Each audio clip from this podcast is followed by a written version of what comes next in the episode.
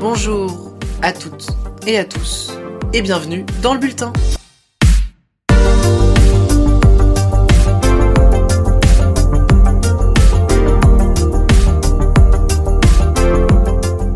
Bienvenue dans ce troisième épisode du bulletin, le podcast qui traite de l'actualité électorale européenne.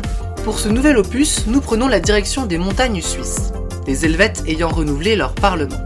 Puis nous aurons droit à la traditionnelle revue des dramas, suivie d'un détour à petits pas en Bulgarie. Et enfin, vous découvrirez la rubrique droit de suite qui s'intéressera au gouvernement Fico IV en Slovaquie. Voilà le programme, merci à vous d'être en ma compagnie. Et c'est parti.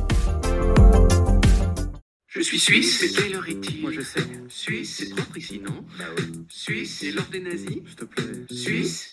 Le bulletin prend aujourd'hui la direction de la Suisse, où 5,5 millions d'électeurs et d'électrices étaient appelés aux urnes il y a 10 jours, le 22 octobre dernier. Aventurons-nous dans les résultats de ce pays européen si particulier, au sein de cette semi-démocratie directe, souvent montrée en exemple. Aujourd'hui, nous ferons un plus long détour que d'habitude. Au-delà du mode du scrutin, une légère présentation du fonctionnement politique de la Confédération helvétique ne fera sûrement pas de mal. Comme tout bon État fédéral, la Suisse possède un parlement bicaméral, c'est-à-dire qu'il y a deux chambres. D'un côté, le Conseil national, avec ses 200 sièges, qui représentent les Suisses dans leur ensemble, et de l'autre, le Conseil des États, qui avec ses 46 sièges représente, comme son nom l'indique, les États, ou plutôt les cantons, membres de la Confédération. Au niveau du mode de scrutin pour chaque chambre, d'un côté, le Conseil national est élu à la proportionnelle au sein des cantons. Il n'y a pas de seuil électoral, et les Suisses ont encore le luxe de pouvoir panacher les listes qui leur sont proposées, c'est-à-dire qu'ils peuvent favoriser un candidat, mais également rayer ou ajouter un nom. Cependant, tout ce que je viens de vous dire ne vaut pas pour 6 cantons qui élisent leurs représentants au scrutin majoritaire, où les premiers rafle tout. Du côté du Conseil des États, il y a 2 sièges par canton. Ils sont élus au scrutin majoritaire à 2 tours, comme en France typiquement. Mais, à nouveau, il y a des exceptions.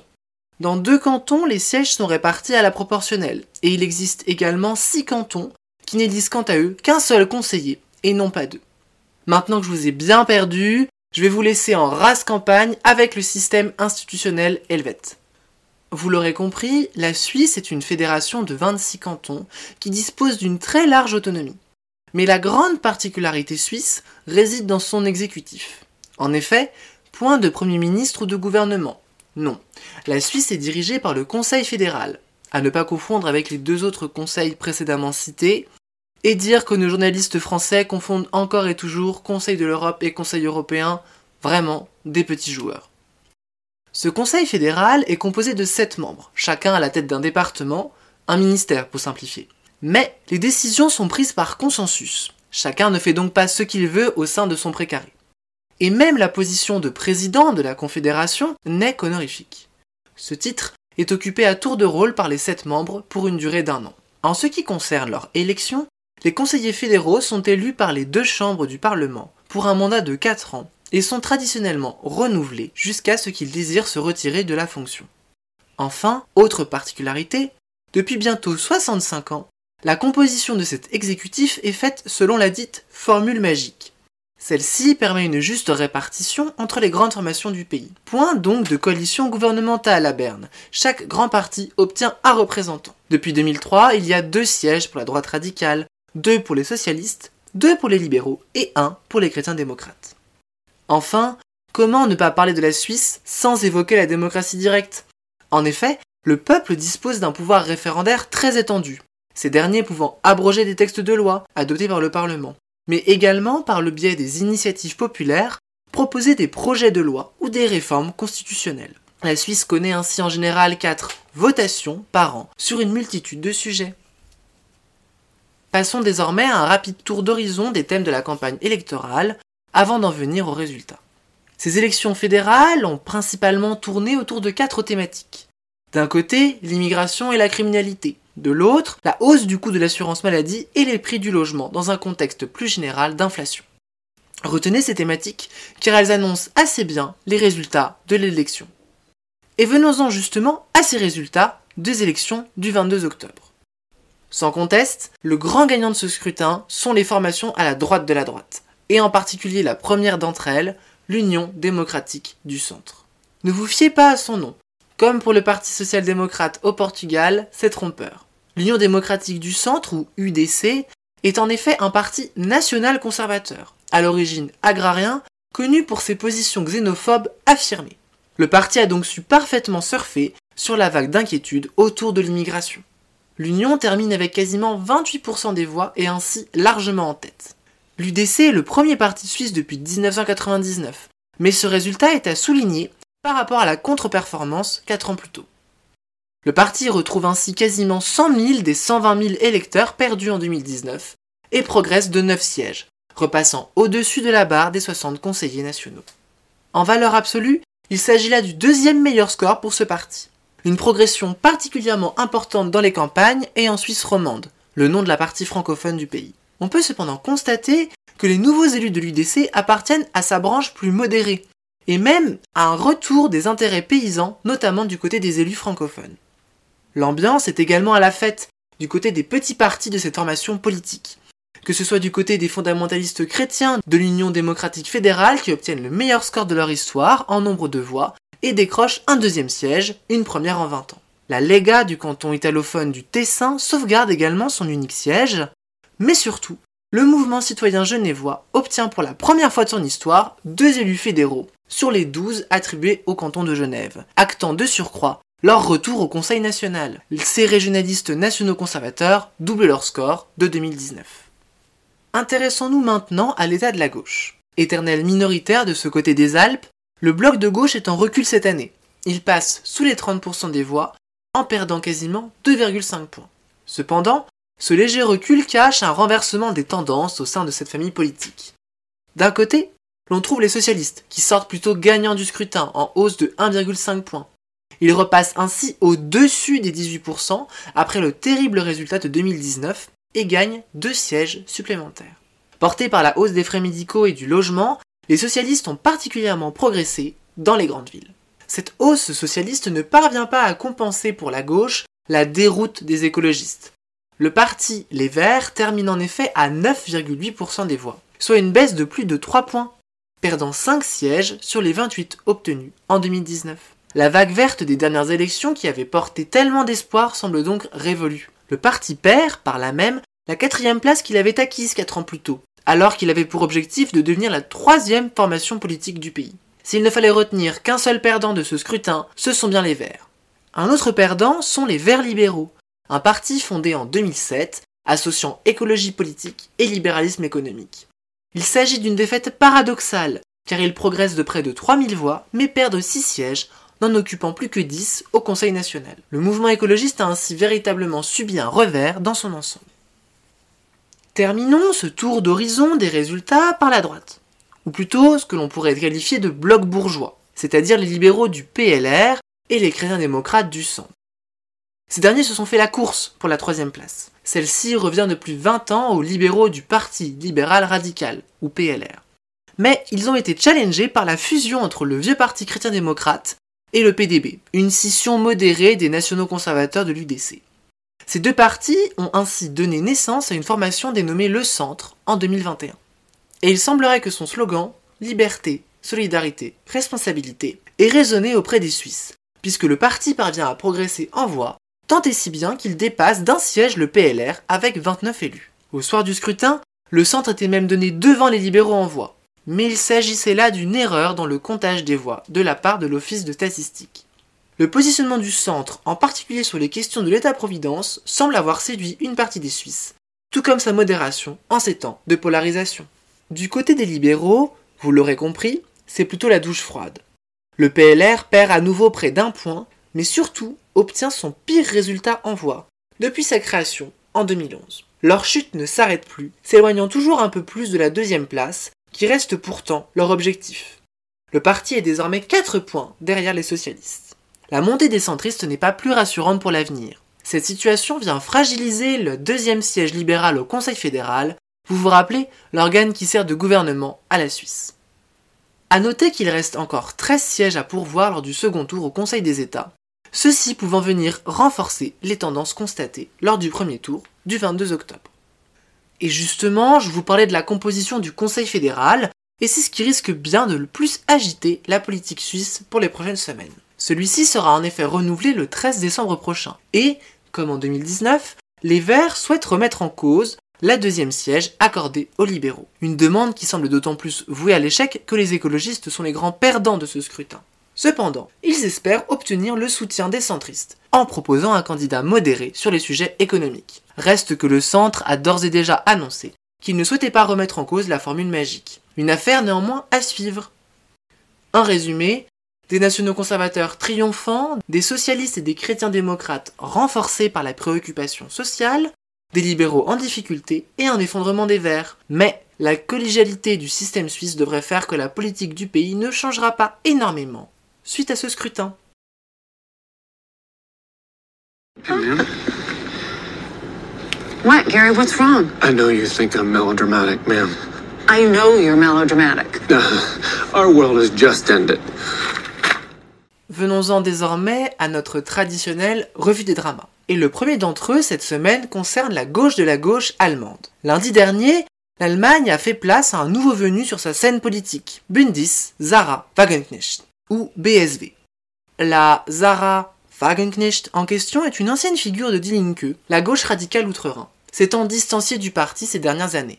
BSW reprend logiquement les idées de sa fondatrice, un fort interventionnisme économique conjugué à une opposition à l'immigration et à une diplomatie de la paix, veuillez comprendre, opposée à l'OTAN et à l'UE. Cette alliance n'est encore qu'une association, mais entend bien devenir un parti politique en vue des élections européennes et des prochaines régionales en 2024. Et les premières enquêtes sont positives. BSW est crédité de 12 à 14% des voix. La formation pourrait même être la deuxième en ex-Allemagne de l'Est avec plus de 20% des suffrages. Son potentiel électoral repose principalement sur Die Linke et l'AFD, dont près d'un tiers des électeurs sont prêts à voter pour Sahra Wagenknecht, mais également d'une partie de la gauche et des libéraux du FDP. Cette scission représentera certainement l'arrêt de mort pour Die Linke, déjà en perdition, qui avec le départ de 10 de ses députés, perd son groupe au Bundestag et les financements qui vont avec. Partons désormais pour l'Espagne, où le 24 octobre dernier, Pedro Sánchez et Yolanda Díaz ont annoncé leur accord de coalition en vue de la formation d'un gouvernement Sánchez III. Les sociodémocrates du PSOE et la gauche radicale de Sumar ont finalement réussi à se mettre d'accord sur plusieurs points fondamentaux. Ce contrat de coalition contient notamment la réduction du temps de travail à 35h30 par semaine, contre 40 actuellement, une hausse du salaire minimum et du RSA local, la construction de plus de logements sociaux, ou encore une imposition des bénéfices des entreprises à 15%. Cependant, le plus dur reste encore à venir pour Pedro Sánchez. Obtenir le soutien des indépendantistes catalans de Junts n'est pas une mince affaire. De nombreux points sont encore en discussion, et la loi d'amnistie proposée dans l'accord ne fait pas consensus au sein même du PSOE. De plus, du côté de la gauche indépendantiste, pourtant allié traditionnel de Sánchez, on demande toujours l'organisation d'un référendum à moyen terme sur la question de l'indépendance catalane. En somme, une affaire à suivre, Pedro Sánchez ayant jusqu'au 27 novembre pour être investi, et ainsi éviter une dissolution et de nouvelles élections. Pour ce troisième et dernier drama, partons à Copenhague, au Danemark. Le gouvernement de Mette Frederiksen a dû faire face à la démission surprise de son ministre de l'économie, Jacob Ellemann Jensen.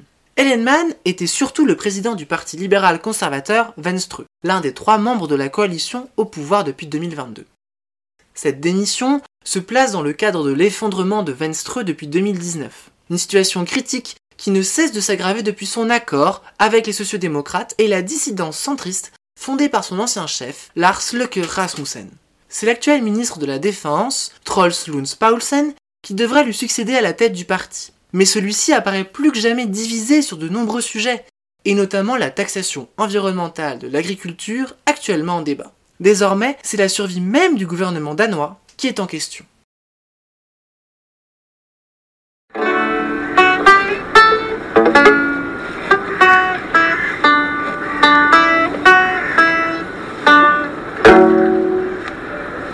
Bonne, quel bon vent vous amène. On m'a dit que je pourrais vous trouver ici. Passons désormais à notre rubrique « à petits pas vers 2024, où l'on découvre ensemble les enjeux au sein d'un pays membre de l'UE en vue des élections européennes du 9 juin prochain. Et pour ce troisième épisode, destination, la Bulgarie. Et oui, toujours un sujet qui vend du rêve, j'ai hâte que l'audimat s'effondre toujours un peu plus. Mais la situation que traverse ce pays balkanique ces dernières années le rend assez intéressant de mon point de vue. En effet, Sofia connaît une période politiquement troublée depuis 2020. Une situation qui ne fut qu'aggravée par les conséquences de l'invasion de l'Ukraine par la Russie. Quelle est donc la situation en Bulgarie aujourd'hui? Et quid du devenir de ces 17 sièges à Bruxelles? Alors tout d'abord un peu de contexte pour comprendre en quoi la situation de ce pays est particulièrement intéressante. La crise politique ouverte en 2020 dont je vous ai parlé est née avec d'immenses manifestations, débutant à l'été de cette même année. Ce large mouvement était dû à plusieurs affaires de corruption, touchant le premier ministre de droite au pouvoir depuis 10 ans, Boyko Borisov. Les manifestants parvinrent à obtenir sa démission au printemps 2021, mais les élections qui suivirent ne donnèrent pas de majorité claire. Tant et si bien que les Bulgares durent s'y reprendre à 3 fois avant d'obtenir un gouvernement entre les formations anticorruption et le vieux parti social-démocrate. Mais c'était sans compter sur la guerre en Ukraine.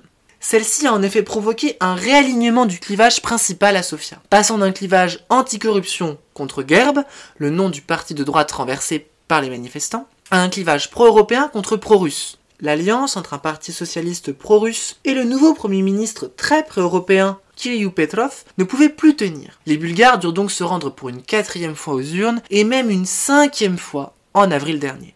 Un gouvernement fut finalement formé, associant le PPDB, la coalition anticorruption et pro-européenne autour de Kiril Petkov, et le GERB, le parti de la droite traditionnelle corrompu, mais plutôt pro-européen. Cette forme de grande coalition entre les anciens ennemis permet d'espérer un peu de stabilité pour l'avenir.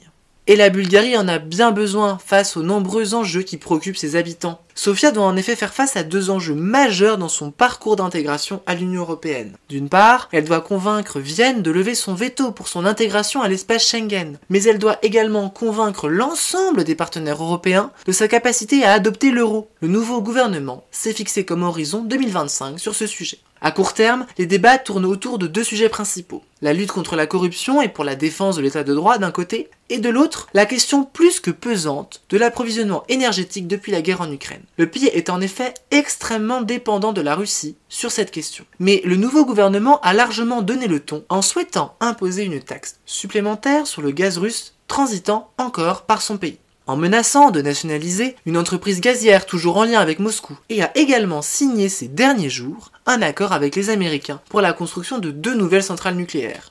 C'est dans ce contexte que le nouveau gouvernement a fait face à ses premières échéances électorales avec les élections locales qui se sont tenues dimanche dernier. Celles-ci apparaissent comme une véritable réussite pour le gouvernement. Que ce soit le GERB qui garde sa domination sur la scène politique bulgare et semble bien parti pour garder les 30% des dernières européennes avec 5 à 6 sièges pour le PPE.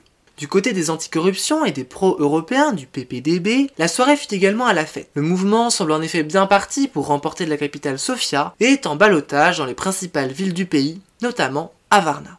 Leur résultat sera à surveiller en juin prochain, alors que les sondages leur donnent un peu plus de 20% des voix. Sera à surveiller également vers quel groupe ces nouveaux élus iront. Renew, les Verts, le PPE, c'est encore à déterminer. Si le gouvernement est le grand gagnant de ce premier tour, les perdants sont à trouver du côté des forces pro-russes. Que ce soit les sociodémocrates qui, malgré leur présence au second tour à Sofia, continuent de décliner en voix au niveau national. Ils ne parviennent à se maintenir que dans 5 oblasts sur 28 pour le second tour, contre 11 oblasts 5 ans auparavant. Mais la douche froide est surtout venue du côté de Renaissance, Varajejdane, en version originale. Ce parti national conservateur, pro-russe et anti-vax, qui s'était classé 3e lors des dernières législatives avec 13,5% des suffrages, connaît un revers en ne remportant qu'une seule municipalité et en ne se qualifiant que dans 2 oblasts pour le second tour. On est bien loin des ambitions initiales. Cependant, un tel score leur suffirait à faire leur entrée au Parlement européen. Je vais m'arrêter ici car j'ai déjà bien assez dépassé la limite réglementaire pour cette rubrique. Retenons néanmoins que la Bulgarie fait partie de ces pays à suivre le 9 juin prochain.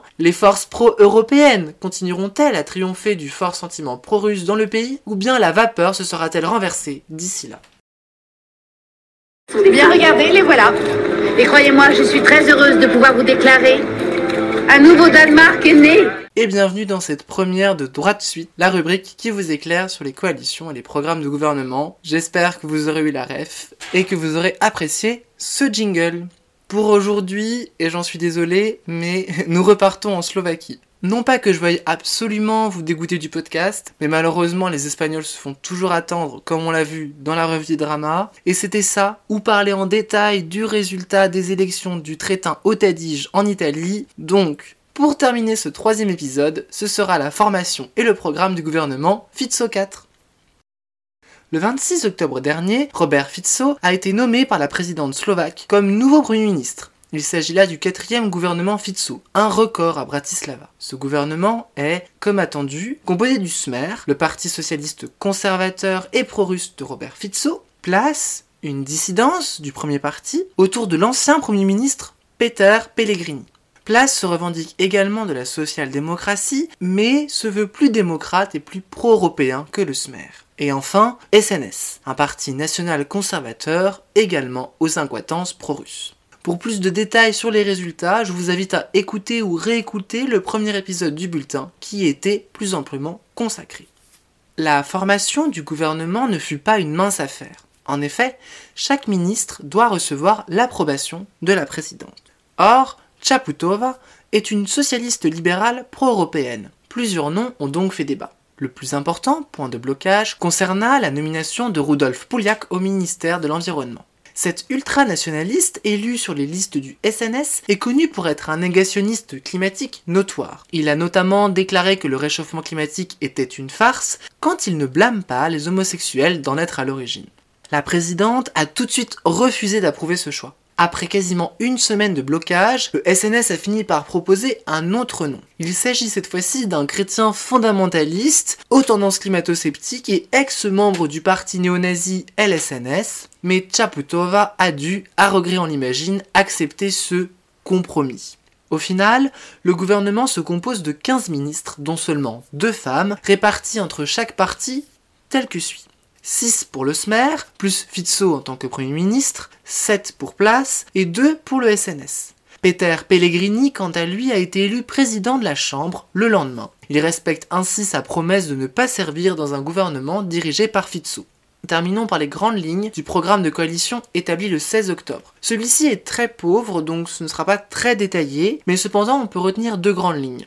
D'une part, le renforcement des dépenses sociales dans un objectif de lutte contre l'inflation et de retour de la croissance. De l'autre, la réduction au maximum de toute immigration. Notons toutefois le projet d'une loi anti-ONG sur le modèle de la Hongrie. Un premier signe que l'état de droit sera mis à rude épreuve par ce nouveau gouvernement. À l'international, la politique de Robert Fico n'a pas tardé à se faire sentir. À peine nommé, celui-ci a arrêté toute aide à l'Ukraine. Et lors de son premier conseil européen vendredi dernier, il a, à l'aide de son ami Viktor Orban, bloqué un nouveau paquet d'aides en faveur de Kiev. Que ce soit à l'intérieur ou à l'extérieur, les effets du gouvernement Fico IV ne font que débuter. Et bien voilà, c'en est terminé pour ce troisième épisode. J'espère que ça vous aura plu.